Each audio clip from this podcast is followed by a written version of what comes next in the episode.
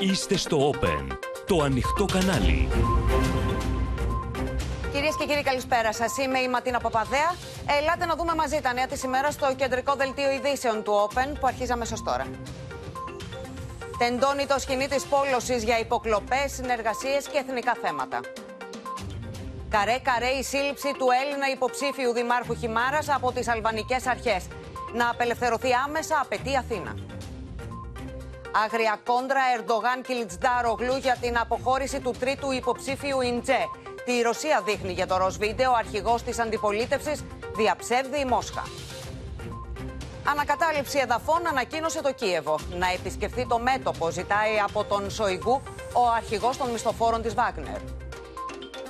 Δεκάδες νεκροί άμαχοι από επιδρομές Ισραηλινών στη Λωρίδα της Γάζας. Είμαστε ακόμα στα μισά, διαμηνεί ο Νετανιάχου.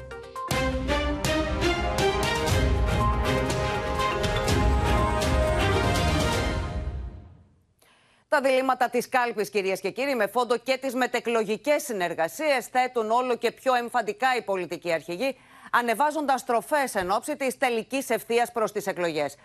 Από Λέσβο και Εύρο, αντίστοιχα, Κυριάκος Μητσοτάκης και Αλέξης Τσίπρας διασταύρωσαν τα ξύφη τους και για το μέτωπο της διαχείρισης του μεταναστευτικού ζητήματος, αλλά και για τη φύλαξη των συνόρων.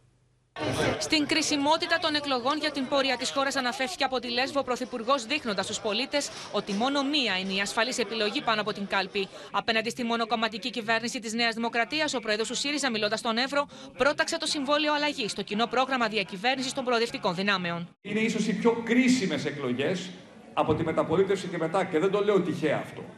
Το λέω διότι από την άλλη πλευρά δεν υπάρχει καμία ουσιαστική εναλλακτική πρόταση διακυβέρνησης. Και οι πολιτικές οι οποίες, τις οποίες εισηγούνται οι πολιτικοί μας αντίπαλοι, είναι βέβαιο ότι θα οδηγήσουν τη χώρα πολύ πίσω. Υπάρχει άλλος δρόμος, υπάρχει άλλη προοπτική. Υπάρχει η προοπτική ενός προγράμματος και ενός σχεδίου, το οποίο καταθέσαμε στη γνώση του ελληνικού λαού. Είναι το συμβόλαιο αλλαγής που παρουσιάσαμε για την επόμενη μέρα. Ένα συμβόλαιο έντεκα άρθρων. Ένα συμβόλαιο με το λαό. Σφοδρά πειρά για τη μεταναστευτική πολιτική και τη φύλαξη των συνόρων αντάλλαξαν Κυριάκος Μητσοτάκης και Αλέξης Τσίπρας, περιοδεύοντας τις δύο ακριτικές περιοχές που δοκιμάστηκαν σκληρά στο παρελθόν από τις προσφυγικές και μεταναστευτικές ροές. Στείλαμε όμως από την πρώτη μέρα ένα μήνυμα ότι η Ελλάδα, η οποία γίνεται ένα κέντρο υποδοχής μεταναστών, ανήκει πια στο παρελθόν. Παραπάνω από εξακόσιες χιλιάδες παράνομοι μετανάστες είχαν περάσει από το νησί σας τα τέσσερα χρόνια του ΣΥΡΙΖΑ. Επί δικών μας ημερών είναι λιγότερο από δέκα χιλιάδες. Το κολαστήριο της Μόριας δεν υπάρχει πια. Ο χώρος αποδόθηκε στο Δήμο. Οι ιδιωτικές εκτάσεις αποδόθηκαν στους ιδιοκτήτες τους. Μας έχουν συνηθίσει να κάνουν τους εθνικόφρονες και τους λέοντες όταν τα πράγματα είναι ήρεμα. Όταν τα πράγματα όμως ζορίζουν, μεταμορφώνονται από λέοντες σε αμνούς. Αυτό έγινε και όταν το τουρκικό πλοίο Oruç Reis παραβίαζε τα κυριαρχικά δικαιώματα της χώρας.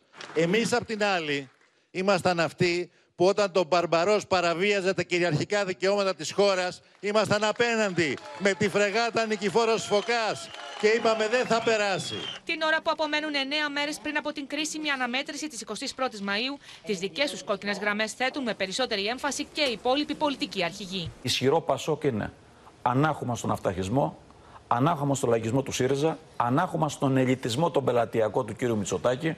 Ισχυρό Πασόκ είναι εγγυητής και σταθερότητας και προοπτικής. Δεν πρόκειται να στηρίξουμε ή να ανεχτούμε ούτε για μια μέρα οποιαδήποτε αντιλαϊκή κυβέρνηση προκύψει από αυτές τις εκλογές. Μετά το χθεσινό βραδινό debate, τηλεμαχία το λέω εγώ, είμαι βέβαιος ότι ο ελληνικός λαός κατάλαβε ότι κανείς από αυτούς δεν έχει πρόγραμμα. Το εμ είκοσι πέντε Συμμαχία για τη Ρήξη ήρθε για να μείνει και ήρθε εδώ για να δημιουργήσει τις συνθήκες στη μαγιά για τη μεγάλη παράταξη της αγωνιστικής αριστεράς.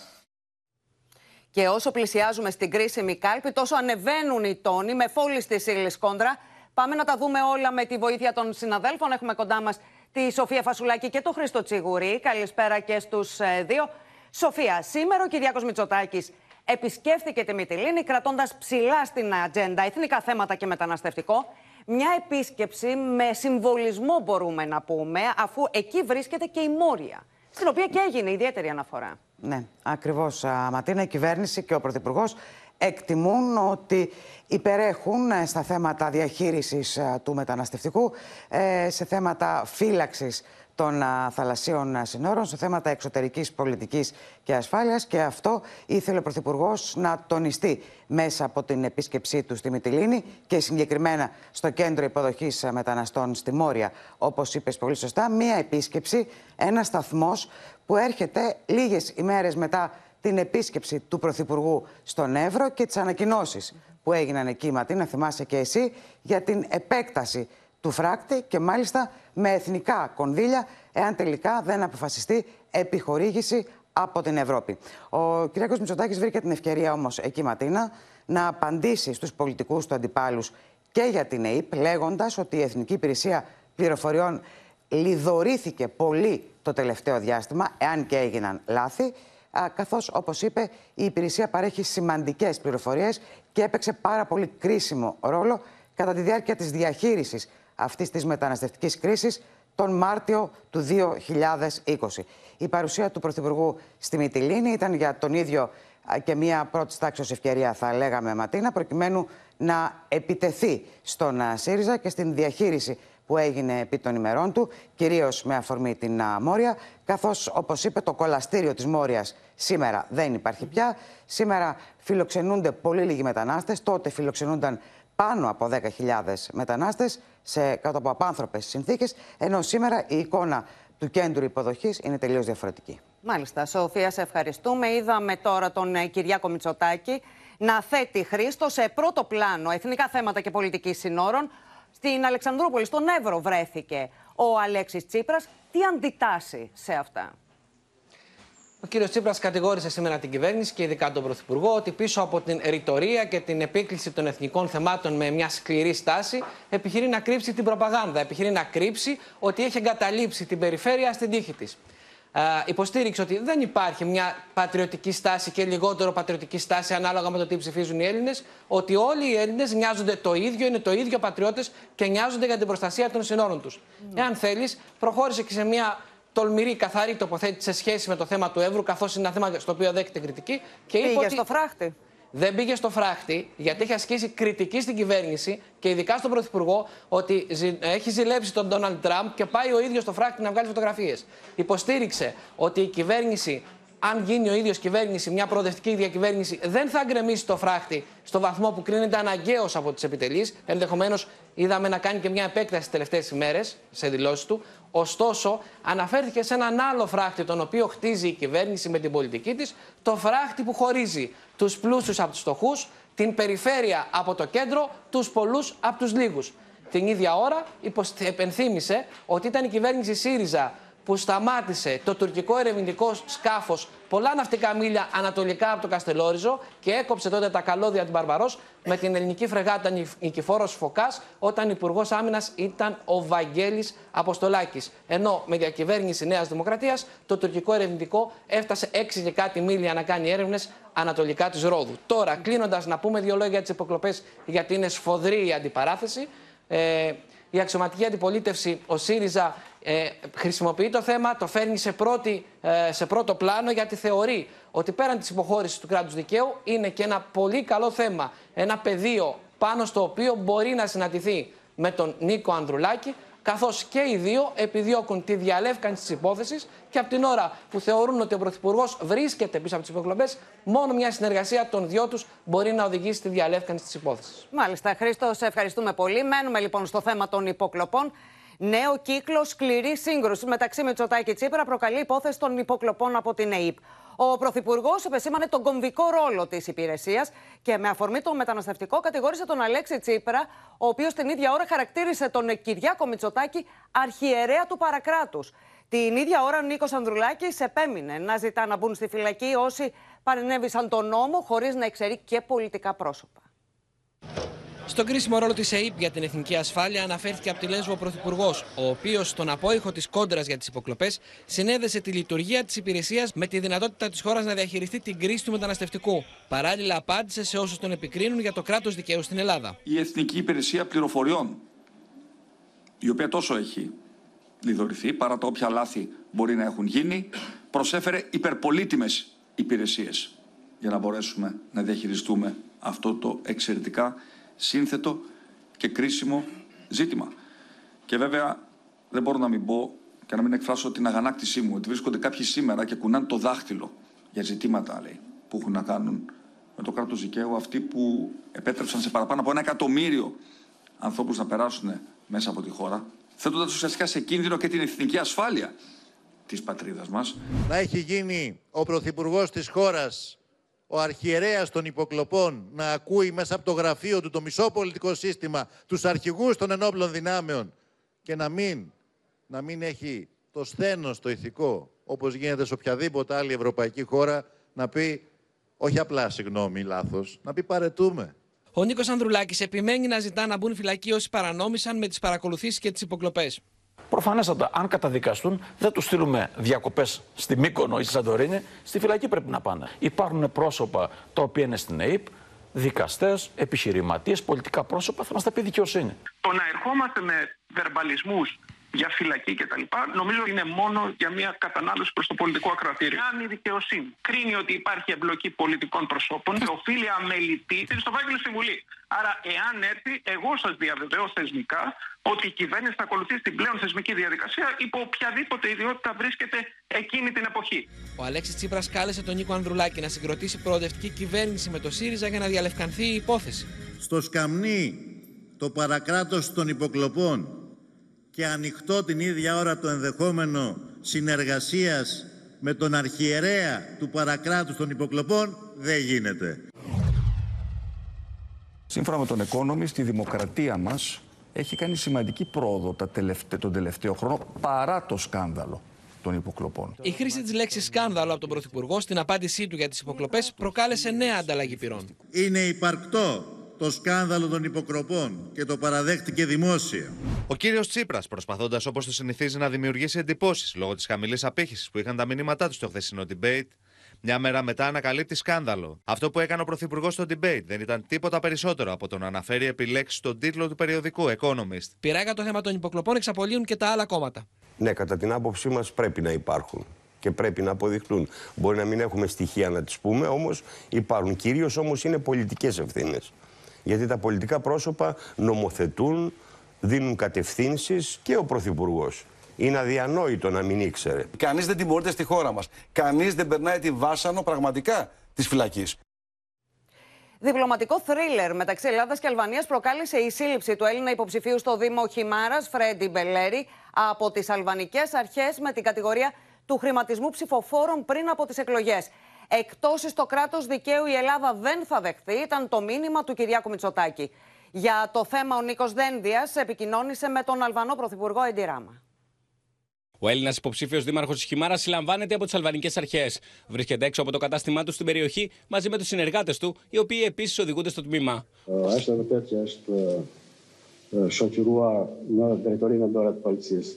Ο Έλληνας ομογενής κατηγορείται για δωροδοκία ψηφοφόρων πριν τις αυτοδιοικητικές εκλογές της Κυριακής.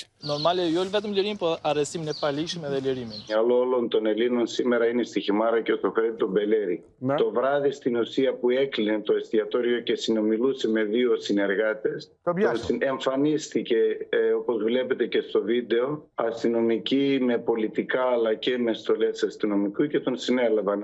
Να εκφοβήσει τους χειμαριώτες και κυρίως να δημιουργήσει και ευρύτερα ένα κλίμα εκφοβισμού. Το Υπουργείο Εξωτερικών προχώρησε σε διάβημα προς την αλβανική κυβέρνηση, ενώ υπήρξε και τηλεφωνική επικοινωνία του Νίκου Δένδια με τον Αλβανό Πρωθυπουργό Εντί Ράμα. Η Ελληνίδα πρέσβη στα Τύρανα τον επισκέφθηκε στο αστυνομικό τμήμα του Αυλώνα. Ο Κυριάκος Μητσοτάκης ενημέρωσε την πρόεδρο της Κομισιόν, Ούρσουλα Φοντερ Λάιεν, για τη σύλληψη. Εκπτώσεις στο κράτος δικαίου και στην προστασία των δικαιωμάτων της ελληνικής εθνικής μειονότητας η Ελλάδα δεν πρόκειται να δεχτεί. Αν η Αλβανία θέλει να πλησιάσει την Ευρωπαϊκή Ένωση, έχει υποχρέωση να εξασφαλίσει ελεύθερες και δίκαιες δημοτικές εκλογές και να απελευθερώσει άμεσα αυτούς τους οποίους φυλάκισε. Η αντιπαλότητά μας με τον υποψήφιο Φρέντι Μπελέρη δεν έχει καμία σχέση με τις έρευνες. Καλώ όλους να μην βιαστούν σε πολιτικά συμπεράσματα, περιμένοντας υπομονετικά το λόγο και τα στοιχεία της δικαιοσύνης. Λίγες ώρες πριν από τη σύλληψη του Μπελέρη, ο Ράμα έκανε τη μεγάλη του προεκλογική φιέστα στα Τύρανα. Έχοντας δίπλα του χιλιάδες οπαδούς και υποστηρικτές, εξαπέλυσε βαρέτα τους χαρακτηρισμούς κατά του Μπελέρη.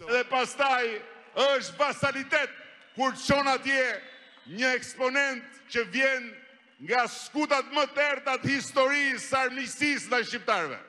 Mafioze, qëllimet mafioze të Εντί Ράμα. Το κύριο ζήτημα στην περιοχή της Χειμάρρας και σε όλη την παράκτια περιοχή του Ιωνίου είναι το ιδιοκτησιακό. Γνωρίζετε το φυσικό κάλος. Τα αλβανικά μέσα ενημέρωσης προβάλλουν ρεπορτάζ για τον υποψήφιο δήμαρχο της Χειμάρρας και τις απόπειρες χρηματισμού ψηφοφόρων. Është një një audio ku Φρέντι Μπελέρη bashkëbisedon pra me personin e infiltruar, të cilit i ka dhënë për tetë vota shumën prej katërqind mijë lekësh. njëqind mijë lekë njërin, njëqind mijë lekë tjetrin që të votojnë. Jemi tre Beleri. Thjesht më ka thënë Niko Panajoti që jepja votën Fred Belerit. njëqind mijë lekë për një votë. Sa pranohet ju? Jo, nuk pranohet. Η υποψηφιότητα του Μπελέρη ισχύει κανονικά παρά τη σύλληψή του. Για αστημένη προβοκάτσια κάνουν λόγο συνεργάτες του Φρέντι Μπελέρη. Πάμε στο Μίλτο Σακελάρη που έχει το ρεπορτάζ. Μίλτο.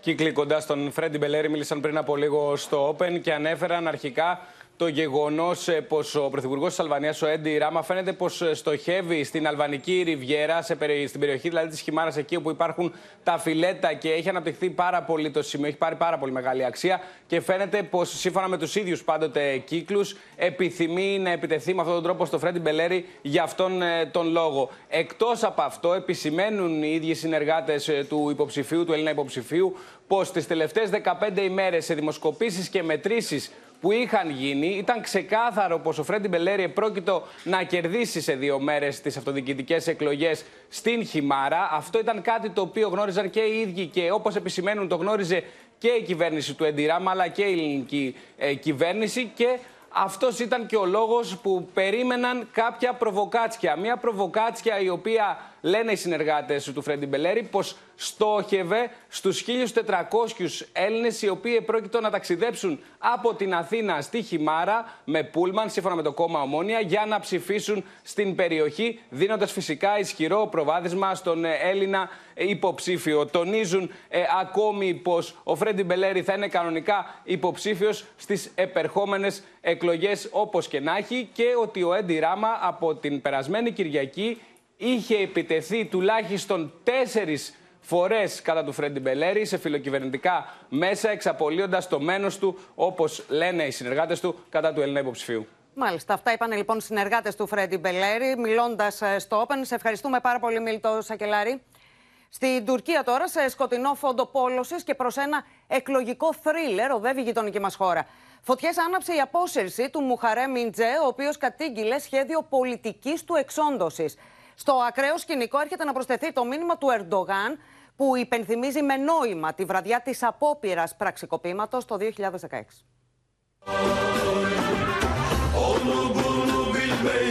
Εκνευρισμό και ανησυχία προκαλεί στον Ταγίπ Ερντογάν η απόφαση του Προέδρου του κόμματος Χώρα, Μουχαρέμ Ιντζέ, να αποσυρθεί από την προεδρική κούρσα, με ορατό το σενάριο οι ψηφοφόροι του πρώην στελέχους των κεμαλιστών να στηρίξουν τον Κιλιτσντάρογλου στην κάλπη. Ο Τούρκος πρόεδρος κατηγόρησε ευθέως τον αντίπαλό του. Bay Bay Kemal neyle geldi? Neyle geldi? Kasetle geldi. Şimdi de Cumhurbaşkanı adaylarından birini saf dışı bıraktı. Nasıl bıraktı? Herhalde o da şöyle yarın, değil mi?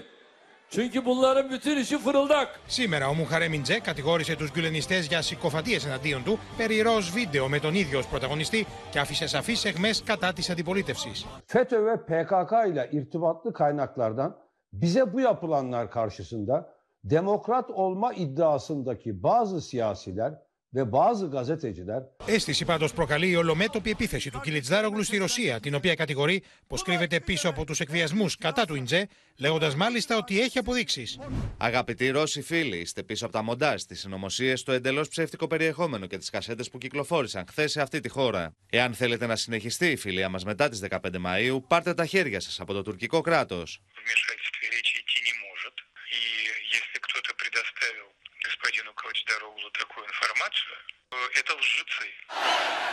Ο ηγέτης των κεμαλιστών, ο οποίος έχει δεσμευτεί πως θα κάνει στροφή εκατόν ογδόντα μοιρών προς τη Δύση, σε αντίθεση με τον Ερντογάν, δεν δίστασε να επικρίνει τη Μόσχα και για την εισβολή στην Ουκρανία. Of course we would like to have good relations with Russia.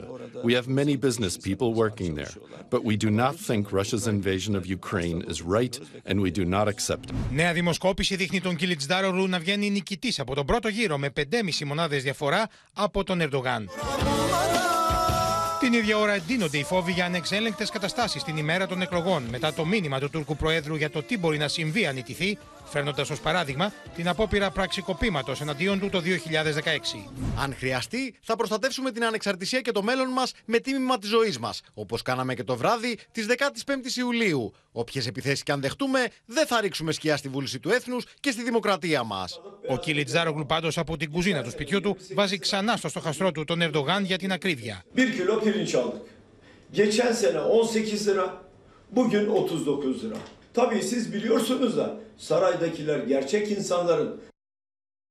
Κινούμενη άμμο θυμίζει το πολιτικό σκηνικό στην Τουρκία. Δύο μέρες πριν από τις κάλπες έχουμε συνδεθεί με την Κωνσταντινούπολη και τη Μαρία Ζαχαράκη.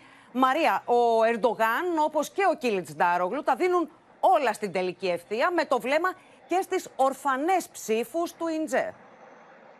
Φαίνεται ότι θα έχουμε μία τράπουλα που πρέπει να ξαναμοιραστεί πλέον μετά την αποχώρηση του Ιντζέ χθες από την, από την κούρσα, την προεδρική κούρσα. Γι' αυτό λοιπόν μετά τον πολιτικό σεισμό που βίωσε χθες η Τουρκία, δύο μέρες πριν από τις εκλογές, η μεγάλη απορία σήμερα είναι ποιος θα καρποθεί αυτές τις ψήφους και βέβαια τι θα γίνει και το Κυριακή το βράδυ.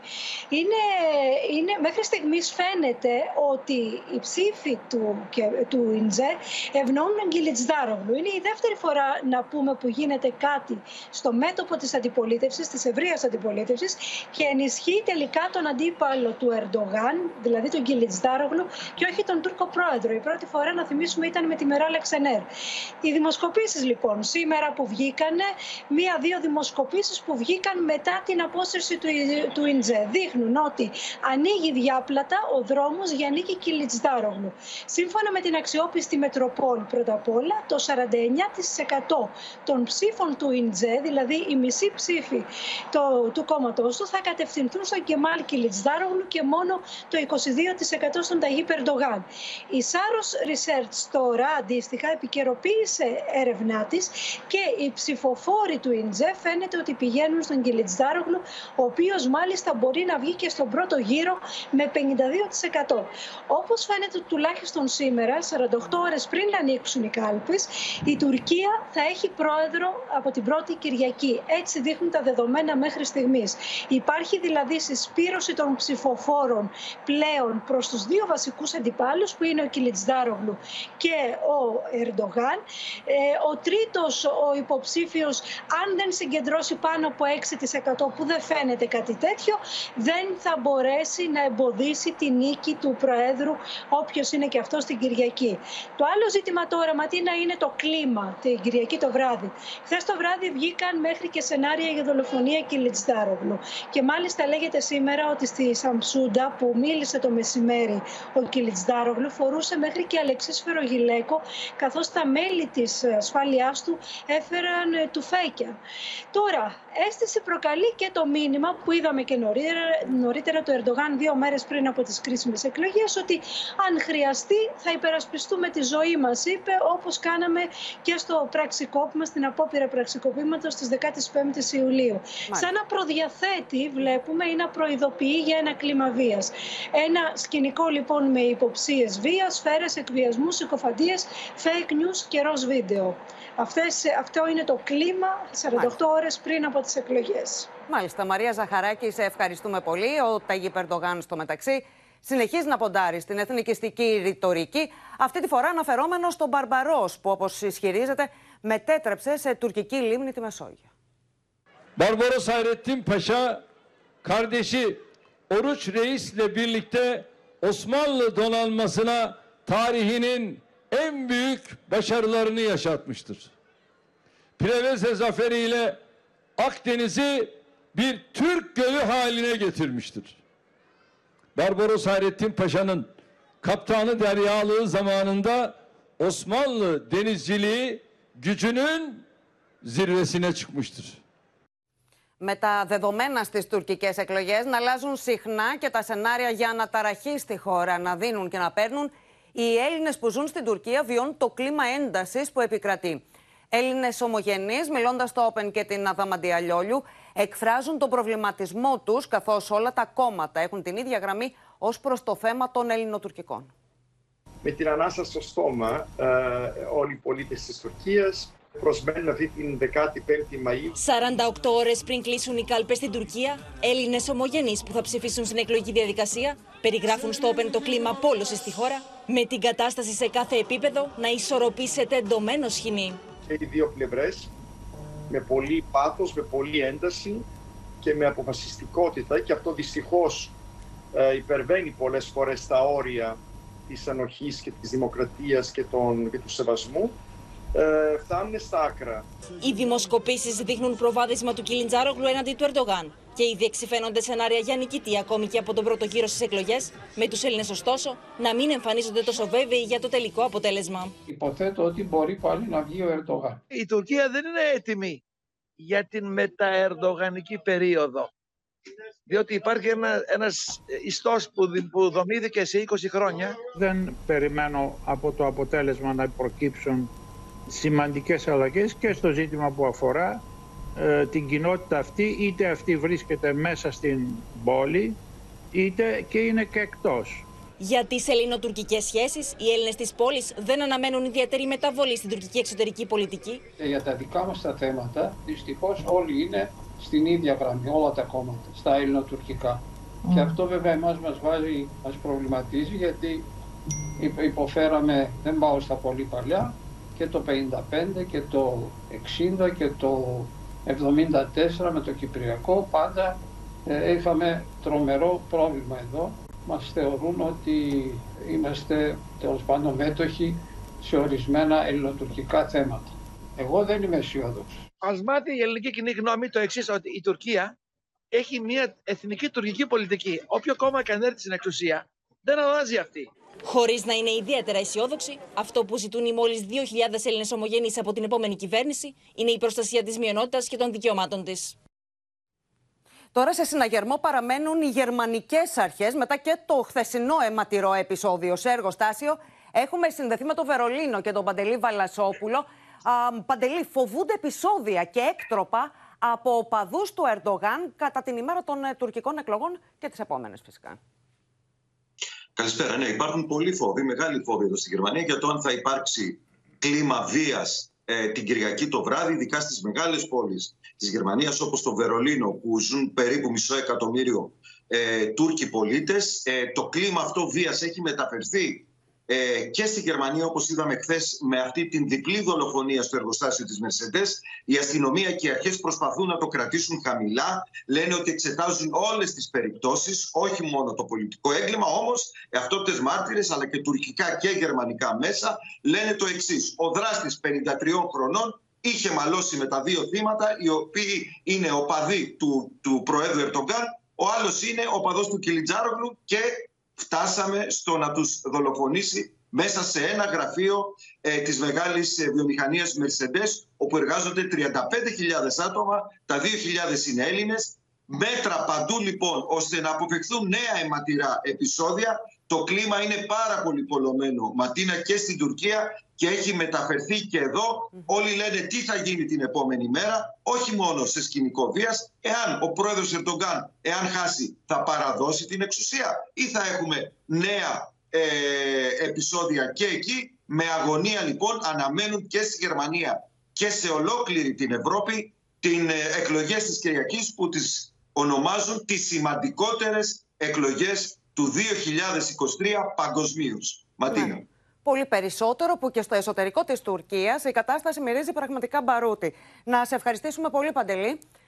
Αν η διαφορά ανάμεσα στις δύο αντιμαχόμενες πλευρές στην Τουρκία είναι μικρή, θα υπάρξουν αντιρρήσεις που θα οδηγήσουν σε ένταση, λέει μιλώντας στο Open και τη Γεωργία Γαρατζιώτη ο Τούρκος πολιτικός αναλυτής Γιαβούς Μπαϊντάρ. Τονίζει μάλιστα ότι ο Ερντογάν δεν θα αφήσει εύκολα την εξουσία.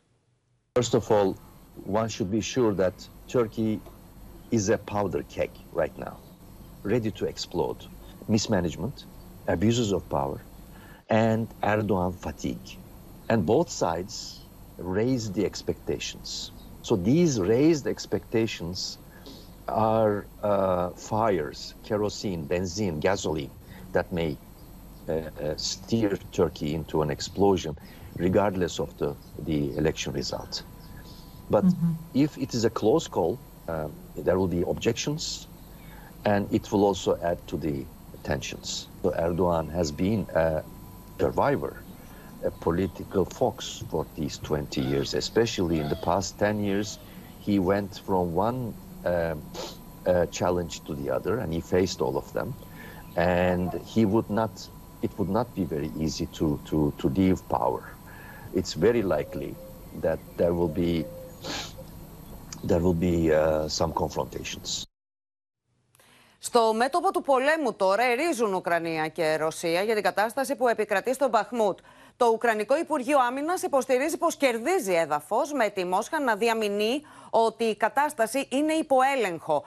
Από τη Δευτέρα, εκπρόσωπος της Κίνας θα βρεθεί σε Ουκρανία και Ρωσία για να προωθήσει το ειρηνευτικό σχέδιο του Πεκίνου. Μετά τις δηλώσεις του επικεφαλής της Βάγνερ Πριγκόζιν ότι η ουκρανική αντεπίθεση στον Μπαχμούτ έχει ήδη ξεκινήσει και μάλιστα με επιτυχία, το Ουκρανικό Υπουργείο Άμυνας επιβεβαιώνει για πρώτη φορά την προέλαση κατά δύο χιλιόμετρα προς τον Μπαχμούτ. Οι κατακτητές δίνουν ψευδείς πληροφορίες για την έλλειψη όπλων, με τις οποίες μάλλον στοχεύουν να δικαιολογήσουν την πραγματική κατάσταση των απολειών και των ητών τους στον Μπαχμούτ. Ο Γεβγένη Πριγκόζιν συνεχίζει να εξαπολύει βέλη κατά του Ρωσικού Υπουργείου Άμυνας, όχι μόνο πλέον για την έλλειψη πυρομαχικών, αλλά και για την αποχώρηση ρωσικών μονάδων από το πεδίο των μαχών, όπως λέει.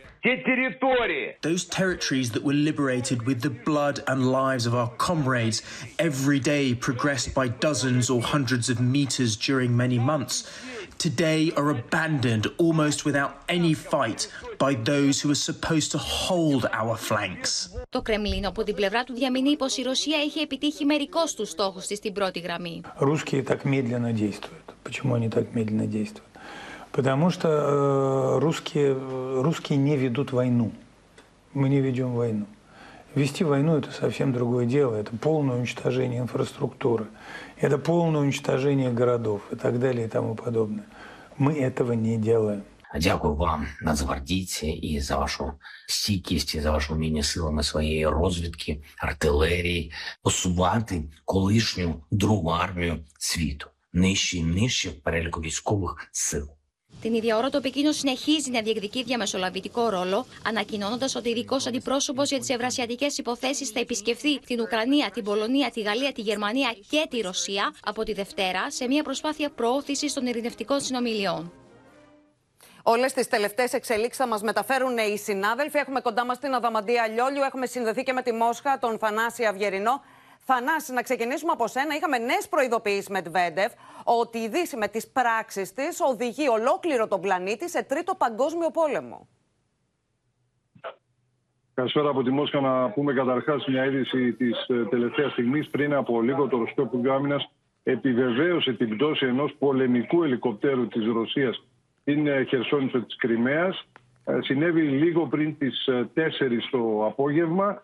Το Ρωσικό Υπουργείο ανακοινώνει ότι ήταν εκπαιδευτική πτήση και ότι σκοτώθηκαν και οι δύο α, πιλότοι. Ήταν α, χωρίς όπλα το ελικόπτερο, λέει η ρωσική πλευρά, και δεν υπάρχουν καταστροφές επί του εδάφους ή άλλα θύματα. Mm-hmm. Ε, για τον α, κύριο Μετβέντεφ, όπως έλεγες, ο οποίος συνεχίζει να είναι ο πιο σκληρός στις δηλώσεις του μέχρι στιγμής, είπε ότι οι αντίπαλοι της Ρωσίας οδηγούν τα πράγματα σε έναν τρίτο παγκόσμιο πόλεμο, στον οποίο, όπως όλοι καταλαβαίνουν, ότι εξ ορισμού δεν θα υπάρξει κανένας νικητής. Προφανώς αυτή είναι το υπονοούμενο, ότι αυτός ο πόλεμος δεν μπορεί παρά να είναι πυρηνικός. Ε, το, το Κρεμλίνο είπε, έχει συνείδηση ότι η Δύση εξοπλίζει τους εχθρούς της Ρωσίας, τρομοκρατεί ε, τις περιοχές όπου αυτοί δρούν, πραγματοποιεί πολιτικές δολοφονίες. Αναφέρθηκε αναλυτικά στις τελευταίες απόπειρες αλλά και δολοφονίες για τις οποίες η Μόσχα ενοχοποιεί το Κίεβο, και υπογράμμισε ότι ο στόχος της Ρωσίας είναι να δημιουργηθούν στον πλανήτη συνθήκες ισότητας. Το Ρωσικό Υπουργείο Άμυνας, σε σχέση με την ιστορία αυτή της αντεπίθεσης του Κιέβου, λέει ότι όλες οι απόπειρες αντεπίθεσης αποκρούονται και ότι μάλιστα επανήλθαν οι ρωσόφωνοι του Ντονιέτσκ, λέγοντας ότι είναι εξαφανισμένοι οι στρατιωτικοί ηγέτες του Κιέβου, ενώ βέβαια ο κύριος Ζελένσκι, σύμφωνα με όσα μεταδίδουν τα πρακτορία, είπε ότι άκουσε τις εισηγήσεις τους, σαν να λέει εμέσως να διαψεύδει αυτή την εκδοχή ότι έχουν εξαφανιστεί. Τέλος, το Κρεμλίνο, ναι, μέσω του κ. Πεσκόφ, είπε ότι δεν γνωρίζει τίποτα για κάποιο είδους μεσολαβητική πρωτοβουλία του Βατικανού, για την οποία ερωτήθηκε ο κ. Πεσκόφ. Μάλιστα, Θανάση, σε ευχαριστούμε και ερχόμαστε στα δωματεία σε σένα. Έχεις και εσύ μια τελευταία εξέλιξη που μας έρχεται από τα ανατολικά της Ουκρανίας. Υπάρχουν αναφορές, Ματίνα, σε λογαριασμούς του Telegram και στα μέσα κοινωνικής δικτύωσης από την Ουκρανία για εκρήξεις που σημειώνονται αυτή την ώρα στο Λουγκάνσκ, στα ανατολικά της Ουκρανίας, και πυκνό καπνό από την περιοχή. Στις περιοχές λοιπόν που είναι κατεχόμενες από την Ρωσία, μια εξέλιξη που έχουμε να τη δούμε εδώ και μεγάλο διάστημα. Θα δούμε πώς ακριβώς θα εξελιχθεί η κατάσταση και αν αυτό θα επιβεβαιωθεί, αν πρόκειται δηλαδή για κάποιο χτύπημα. Τώρα, την ίδια ώρα, ενώ τα σενάρια της αντεπίθεσης από την ουκρανική πλευρά φουντώνουν, είχαμε ένα μήνυμα του Ουκρανού Προέδρου, του Βολοντίμιρ Ζελένσκι, ο οποίος είπε ότι η Ρωσία ε, έχει χάσει ήδη ιδεολογικά. Δηλαδή ότι η Ουκρανία δημιουργεί ένα αίσθημα ητοπάθειας στον εχθρό, όπως ο ίδιος επισημαίνει, και στόχος είναι να ασκήσει μεγάλη πίεση στην Ρωσία προκειμένου να υποστεί μεγαλύτερες απώλειες, να κάνει λάθη και οι Ρώσοι στρατιώτες να τραπούν σε φυγή. Ενώ ε, απευθυνόμενος στους Ουκρανούς στρατιώτες είπε ότι αναμένουν νέα όπλα να σταλούν στο πεδίο της μάχης, ενώ για να απαντήσουν οι Ουκρανοί και στα σενάρια που έρχονται από την ρωσική πλευρά για το πού βρίσκεται ο νότος αρχηγός των όπλων δυνάμεων της Ουκρανίας, ο κύριος Ζαλούνσνη, σήμερα έκανε ο ίδιος μια ενημέρωση για τα πεδία των μαχών και ιδιαίτερα για την πόλη του Μπαχμούτ. Τώρα, ως προς το πρόγραμμα του Ουκρανού Προέδρου, το Σαββατοκύριακο, Ματίνα, αναμένεται, σύμφωνα με πληροφορίες, να βρεθεί στην Ιταλία, όπου θα συναντηθεί με τον ομόλογό του εκεί, όπως και με την κυρία Μελώνη, ενώ έχει ζητήσει να δει και τον Πάπα Φραγκίσκο. Οι πληροφορίες λένε πως δεν πρόκειται να συζητήσουν για τις ειρηνευτικές συνομιλίες και διαδικασίες, ενώ την ίδια ώρα αίσθηση έχει προκαλέσει ένα περιστατικό περίεργο με μια ουκρανική σημαία να ύπταται, να πετά πάνω από την κόκκινη πλατεία μαζί με κάποια μπαλόνια. Είναι οι χαρακτηριστικές αυτές φωτογραφίες που βλέπουμε και αναμένουμε να δούμε από πού προέρχεται mm-hmm. αυτό το υλικό, Ματίνα. Μάλιστα. Αδαμαντία, να σε ευχαριστήσουμε πολύ. Επιστροφή στα δικά μας, αυξήσεις στους μισθούς αναζητούν οι εργαζόμενοι για να ανταπεξέλθουν στην ακρίβεια τροφίμων και βασικών προϊόντων. Στη μισθολογική μάχη έχουν μπει για τα καλά και τα κόμματα, με εξαγγελίες για αυξήσεις, την ώρα που η πολιτική αντιπαράθεση φουντώνει και για την κοστολόγηση των προγραμμάτων. Χαμηλή μισθή και ακρίβεια συνεχίζουν να καίνε τους εργαζόμενους, που είδαν την αύξηση κατά πέντε κόμμα είκοσι πέντε τοις εκατό του μέσου μισθού το δύο χιλιάδες είκοσι δύο να εξανεμίζεται από τον πληθωρισμό που έτρεξε πέρσι με εννιά κόμμα έξι τοις εκατό. Πλέον η ζωή, ας πούμε, και χίλια και χίλια διακόσια ευρώ να παίρνεις από ένα μισθό που είναι καλός μισθός η σημερινή ημέρα, δεν τα βγάζει πέρα μια τετράμελη οικογένεια. Πλέον τριακόσιες ενενήντα πέντε χιλιάδες εργαζόμενοι στη χώρα μας, δηλαδή ένας στους έξι, κάνει δύο δουλειές για να τα βγάλει πέρα. Ενώ στο κυνήγι για υψηλότερες αποδοχές βγαίνουν κάθε χρόνο ένα εκατομμύριο εργαζόμενοι με αμοιβές εξακόσια πενήντα έως χίλια ευρώ, οι οποίοι αλλάζουν οικειοθελώς δουλειά για καλύτερους μισθούς. Ο σκοπός είναι να μην παίρνεις τον κάτω μισθό, να παίρνεις ένα παραπάνω μισθό. Στη μάχη των μισθών έχουν μπει για τα καλά και τα κόμματα. Λέμε ναι στην αύξηση μισθών και εισοδημάτων. Η Νέα Δημοκρατία δεσμεύεται για αύξηση του κατώτατου μισθού στα εννιακόσια πενήντα και του μέσου μισθού στα χίλια πεντακόσια ευρώ σε βάθος τετραετίας. Ο ΣΥΡΙΖΑ για κατώτατο στα οκτακόσια ογδόντα ευρώ από πρώτη Ιουλίου και ξεπάγωμα τριετιών, ενώ και οι δύο εξαγγείλουν νέο μισθολόγιο στο δημόσιο. Δεν αρκούν και αυτά που ακούγονται από τα κόμματα που αυτή τη στιγμή διεκδικούν το να κυβερνήσουν. Την ίδια ώρα φουντώνει κόντρα για την κοστολόγηση των προγραμμάτων. Να συμφωνήσουμε όλοι ότι στην επόμενη κοινοβουλευτική περίοδο θα νομοθετήσουμε ρητή διάταξη που θα προβλέπει ότι κάθε οικονομική πρόταση που κατατίθεται από ένα πολιτικό κόμμα θα έχει πρώτα κοστολογηθεί από το Ελληνικό Δημοσιονομικό Συμβούλιο. Θα ανταποκριθούν. Δεν θα δεχθούμε υποδείξεις για το αν θα βρούμε τα λεφτά να δώσουμε δύο χιλιάδες ευρώ μισθό στον πρωτοδιοριζόμενο γιατρό από εσάς που δίνετε δισεκατομμύρια για να πρημοδοτείτε την ασχροκέρδεια. Δεν θα δεχτούμε υποδείξεις για το αν θα επαναφέρουμε τη δέκατη τρίτη σύνταξη. Εγώ δεν λέω πως τον κύριο Τσίπρα δίνω, δίνω, δίνω και πραγματικά να πάνε τα προγράμματά μας στη Βουλή, στο γραφείο προϋπολογισμού της Βουλής, να δούμε τελικά ποιος λέει αλήθεια και ποιος λέει λαϊκισμός.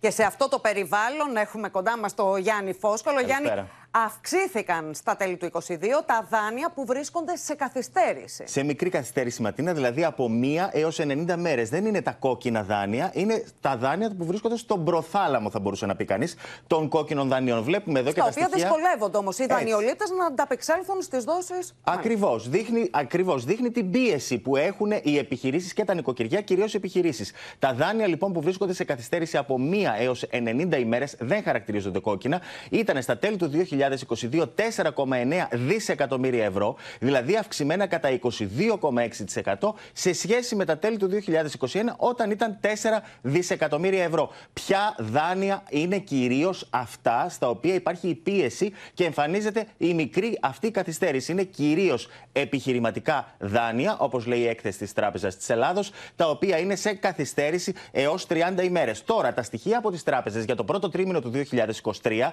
είναι ενθαρρυντικά. Δείχνουν ότι δεν έχουμε ακόμα αθετήσεις μια νέα γενιά κόκκινων δανείων. Ωστόσο, τι θα γίνει στη συνέχεια, εκείνο το μεγάλο ερώτημα, γιατί έχουμε και άλλες αυξήσεις επιτοκίων που έρχονται. Ακούσαμε σήμερα και τον διοικητή της Γερμανικής Τράπεζας να λέει ότι μπορεί να έχουμε και το φθινόπωρο νέες αυξήσεις επιτοκίων. Οπότε το περιβάλλον είναι δυσίωνο, είναι προβληματικό. Τέλος, να δούμε τι έγινε το είκοσι δύο σε σχέση με τα κόκκινα και τα πράσινα δάνεια. Είχαμε από πράσινα σε κόκκινα δάνεια δυόμισι δισεκατομμύρια ευρώ, δηλαδή δάνεια που ήταν πράσινα από δυόμισι δισεκατομμύρια ευρώ έγιναν κόκκινα. Ωστόσο, είχαμε και δύο κόμμα τέσσερα δισεκατομμύρια ευρώ από κόκκινα ξαναπρασίνησαν και έτσι η καθαρή ροή σε νέα κόκκινα δάνεια το δύο χιλιάδες είκοσι δύο ήταν μόλις εκατόν δέκα εκατομμύρια ευρώ. Ματίνα, φέτος είναι το μεγάλο στοίχημα, να δούμε τι θα δούμε. Μάλιστα, Γιάννη, σε ευχαριστούμε πολύ. Αλλάζουμε θέμα στην Άρτα. Αύριο το μεσημέρι θα παιχτεί, κυρίες και κύριοι, η τελευταία πράξη του δράματος με την ταφή του βρέφους που έσβησε μέσα στο αυτοκίνητο του πατέρα του. Το πρωί ο τριανταεπτάχρονος έδωσε εξηγήσεις ενώπιον του ανακριτή. Ελεύθερος με τον περιοριστικό όρο της απαγόρευσης εξόδου από τη χώρα, αφέθηκε ο τριανταεπτάχρονος πατέρας του βρέφους που βρήκε τραγικό θάνατο μέσα στο αυτοκίνητό του. Ο τραγικός πατέρας βρέθηκε το πρωί ενώπιον ανακριτή και εισαγγελέα για να απολογηθεί με υπόμνημα. Έχασε την επίγνωση της υπάρξεως του παιδιού του, επειδή ήταν ιδιαίτερα κουρασμένος από τους πόνους του μωρού, γιατί έβγαζε τα δόντια του, είχε και κάποιους κολικούς. Η δε γυναίκα του είχε ένα μικρό ατύχημα πριν από λίγες μέρες και φοβότανε να πηγαίνει το παιδί στο,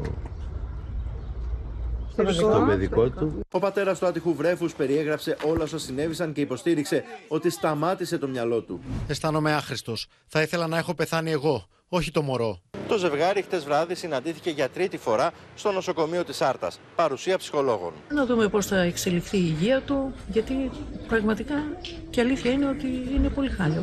Χάλια. Εγώ δεν τον γνώριζα εδώ που τον είδα. Τόσο ο πατέρας όσο και η εικοσιεπτάχρονη μητέρα που πήρε εξιτήριο από το νοσοκομείο φιλοξενούνται προσωρινά σε φιλικό σπίτι. Η κατάστασή τους ήταν σαφώς καλύτερη από την πρώτη στιγμή. Δεν πάβει όμως να είναι σε κατάσταση σοκ ακόμη, δεν ξεπερνιέται εύκολα εξάλλου αυτό το τραγικό γεγονός. Το ζευγάρι πήρε την απόφαση η κηδεία του βρέφους να γίνει στην Άρτα και όχι στον τόπο καταγωγής της μητέρας.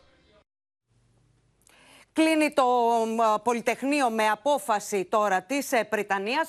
Έχουμε συνδεθεί με τον Γιάννη Ρίγο που θα μας πει τι ακριβώς συμβαίνει, Γιάννη. Ισχυρές αστυνομικές δυνάμεις και δυνάμεις των ΜΑΤ έχουν από το μεσημέρι περικυκλώσει την ευρύτερη περιοχή στο Πολυτεχνείο, γύρω από το Πολυτεχνείο. Βλέπετε άλλωστε και εδώ είναι παρατεταγμένοι περιμετρικά του Πολυτεχνείου και αυτό γιατί με απόφαση της Πριτανίας δόθηκε εντολή να γίνει lock-out εντός του Πολυτεχνείου, γιατί υπήρχε εκδήλωση προγραμματισμένη σήμερα το βράδυ από φοιτητές εντός του Πολυτεχνείου, μία συναυλία. Γι' αυτό, επειδή δεν υπήρχε άδεια, αποφάσισε η Πριτανία ότι πρέπει να απομακρυνθούν οι φοιτητές. Έτσι ήρθε στο σημείο εδώ η αστυνομία και προσπαθεί να τους βγάλει έξω. Μιλάμε για περίπου εξήντα νεαρούς. Τους έχουν ενημερώσει να βγουν έξω από το χώρο, ωστόσο εκείνοι παραμένουν μέσα και φωνάζουν συνθήματα και θέλουν να αποχωρήσουν οι αστυνομικές δυνάμεις και εκείνοι, έτσι ώστε να γίνει η εκδήλωση σήμερα το βράδυ. Μάλιστα, Γιάννη, σε ευχαριστούμε πολύ. Νέο κύμα ελλείψεων σε φάρμακα παρατηρείται ξανά το τελευταίο διάστημα. Σύμφωνα με τους φαρμακοποιούς, φάρμακα πρώτης ανάγκης, όπως αντιπηρετικά και αντιβιώσεις, λείπουν από τα ράφια και σε πολλές περιπτώσεις δεν είναι διαθέσιμα ούτε τα γενώσιμα. Έχει χρειαστεί να πάρω κάποια πράγματα και σημαντικά φάρμακα και τρέχω από τη Γλυφάδα, στο Νέο Κόσμο, στη Νέα Σμύρνη. Όλα αυτά δεν τα έχω βρει σε άλλο φαρμακείο και τα βρήκα εδώ. Από φαρμακείο σε φαρμακείο, οι πολίτες συνεχίζουν τον αγώνα δρόμου για την έβρεση των φαρμάκων που χρειάζονται. Αντιπηρετικά, εισπνεώμενα, αντιβιωτικά, ινσουλίνες, καρδιολογικά είναι μερικές κατηγορίες σκευασμάτων που εξακολουθούν να λείπουν από τα συρτάρια των φαρμακοποιών, οι οποίοι βλέπουν την κατάσταση αντί να βελτιώνεται, να επιδεινώνεται. Αυτή τη στιγμή έχουμε έλλειψη σε πάνω από τετρακόσιους κωδικούς στα φάρμακα. Ένα μεγάλο πρόβλημα υπάρχει με τα φάρμακα τα αντιδιαβητικά, τα οποία χρησιμοποιούνται για την καταπολέμηση του βάρους. Στα παιδικά σιρόπια υπάρχει μεγάλο πρόβλημα, στα αντιβιωτικά. Δεν έχει διορθωθεί το πρόβλημα με τις ελλείψεις. Ε, παραμένει στην ίδια ένταση και μπορώ να πω ότι σε μερικά σκευάσματα έχει αυξηθεί τα ογκωδική που ζητάμε καθημερινά από τις φαρμακοποθήκες μας. Και μπορεί να πάρουμε ένα κομμάτι την εβδομάδα. Παρά το γεγονός ότι η εποχική νοσηρότητα είναι μικρότερη σε σχέση με το χειμώνα, οι ελλείψεις συμπαρασύρουν και τα γενώσιμα σκευάσματα, στα οποία οι πολίτες παραμένουν επιφυλακτικοί. Είναι ένα πρόβλημα η δυσκολία κάποιου να αποδεχτεί το γενώσιμο φάρμακο. Παρ' όλα αυτά, το σημερινό πρόβλημα είναι περίπου το εξής. Αν υποθέσουμε ότι για ένα αντιβιωτικό, το πρωτότυπο φάρμακο που λέγε δέκα και το γενώσιμο ένα, τώρα που έχει κάνει πλήρη έλλειψη το πρωτότυπο φάρμακο, στην πράξη δεν είναι διαθέσιμο ούτε το γενώσιμο φάρμακο. Όσο πιο φθηνό είναι το φάρμακο, τόσο οι πιθανότητες να μην είναι διαθέσιμο μεγαλώνουν. Ο Πανελληνίος Φαρμακευτικός Σύλλογος ζητά από το Υπουργείο Υγείας λήψη μέτρων. Εκτός συνόρων, έκρηθμη παραμένει η κατάσταση στη Λωρίδα της Γάζας. Τέταρτη μέρα από την έναρξη της νέας Ισραηλινής επίθεσης, με τον απολογισμό των θυμάτων να μεγαλώνει ανάμεσά τους παιδιά. Στο κενό πέφτουν οι διεθνείς εκκλήσεις για κατάπαυση του πυρός. Η Λωρίδα της Γάζας φλέγεται. Ο Ισραηλινός στρατός και ο στρατιωτικός βραχίωνας της Ισλαμικής Τζιχάντα ανταλλάσσουν πυρά. Παρά τις εκκλήσεις της διεθνούς κοινότητας για κατάπαυση του πυρός και τερματισμό των επιχειρήσεων και από τις δύο πλευρές, το Ισραήλ διαμηνεί ότι η επιχείρησή του εναντίον στόχων των αξιαρχείων Αλ-Κούτς δεν έχει τελειώσει.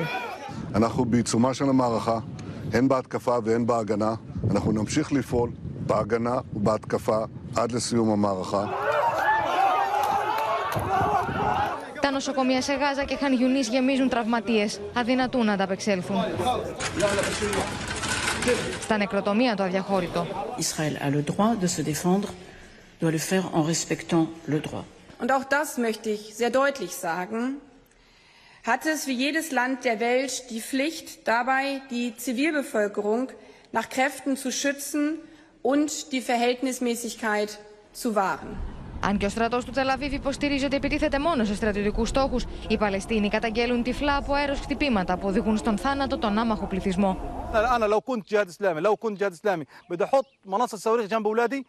We know for, for a fact that there is no country that respect the law, that do not condemn in the strongest possible term the assassination and the killing of innocent children while they are sleeping in the laps of their moms and dads in the middle of the night, as was the case yesterday morning in the Gaza Strip. Το γύρο του κόσμου κάνει φωτογραφία του τετράχρονου Ταμίμ που έχασε τη ζωή του κατά τη διάρκεια των Ισραηλινών επιδρομών. Η καρδούλα του δεν άντεξε από τον φόβο και ύστερα από μια ισχυρή κρίση πανικού υπό τον ήχο των εκρήξεων κατέληξε. Την Ακρόπολη των Αθηνών στην εποχή της ακμής της ζωντανεύει η εφαρμογή επαυξημένης και εικονικής πραγματικότητας Κοσμοτέ Χρόνος. Η εφαρμογή έχει στόχο την ανάδειξη της ελληνικής πολιτισμικής κληρονομιάς σε παγκόσμιο επίπεδο. Το ιστορικό παρελθόν ζωντανεύει η καινοτόμως εφαρμογή Κοσμοτέ Χρόνος. Οι χρήστες της εφαρμογής μπορούν να θαυμάσουν εμβληματικά μνημεία στο φυσικό τους μέγεθος και να περιηγηθούν στο εσωτερικό τους. Η εφαρμογή Κοσμοτέ Χρόνος είναι μοναδική στο είδος της. Με τεχνολογίες αιχμής, όπως είναι η εικονική και η επαυξημένη πραγματικότητα, αλλά και η τεχνητή νοημοσύνη, μπορεί και μας ταξιδεύει στον χρόνο και μας προσφέρει μια αναξεπέραστη βιωματική εμπειρία. Στις αναπαραστάσεις συμπεριλαμβάνονται μεταξύ άλλων ο Παρθενώνας, το Οδείο Ηροδατικού, αλλά και το Ιερό της Βραυρονίας Αρτέμιδος και η Χαλκοθήκη που δεν σώζονται σήμερα. Καινοτομία της εφαρμογής αποτελεί η ψηφιακή βοηθός Ξεναγός Κλειό, η οποία σε πραγματικό χρόνο με τη χρήση προηγμένης τεχνητής νοημοσύνης απαντά σε περισσότερες από δέκα χιλιάδες ερωτήσεις για την Ακρόπολη σε ελληνικά και αγγλικά. Μέσα από την εφαρμογή που είναι δωρεάν για όλους, έχουμε στόχο να αναδείξουμε τον ελληνικό πολιτισμό σε παγκόσμιο επίπεδο. Δίνουμε ζωή στην ιστορία μας για να τη ζήσει όλος ο κόσμος. Γιατί με τη διάδοση του πολιτισμού φτιάχνουμε έναν κόσμο καλύτερο για όλους. Το Κοσμοτέ Χρόνος μπορεί να αξιοποιηθεί και από επαγγελματίες ξεναγούς για τον εμπλουτισμό της περιήγησης στην Ακρόπολη, ενώ αποτελεί εκπαιδευτικό εργαλείο για τα σχολεία. Η εφαρμογή είναι αποτέλεσμα συνεργασίας του Υπουργείου Πολιτισμού και Αθλητισμού και της Κοσμοτέ με τη στήριξη του Μουσείου της Ακροπόλεως στο πλαίσιο Σύμβασης Πολιτιστικής Χορηγίας. Και στο σημείο αυτό ολοκληρώθηκε το κεντρικό δελτίο ειδήσεων. Μείνετε στο Open. Αμέσως μετά ακολουθεί η καθημερινή σειρά «Η δική μας οικογένεια». Και στις εννιά μην χάσετε την ξένη ταινία κινουμένων σχεδίων «Ζουμπέος και Ιουλιέτα». Κυρίες και κύριοι, από όλους εμάς, καλό βράδυ.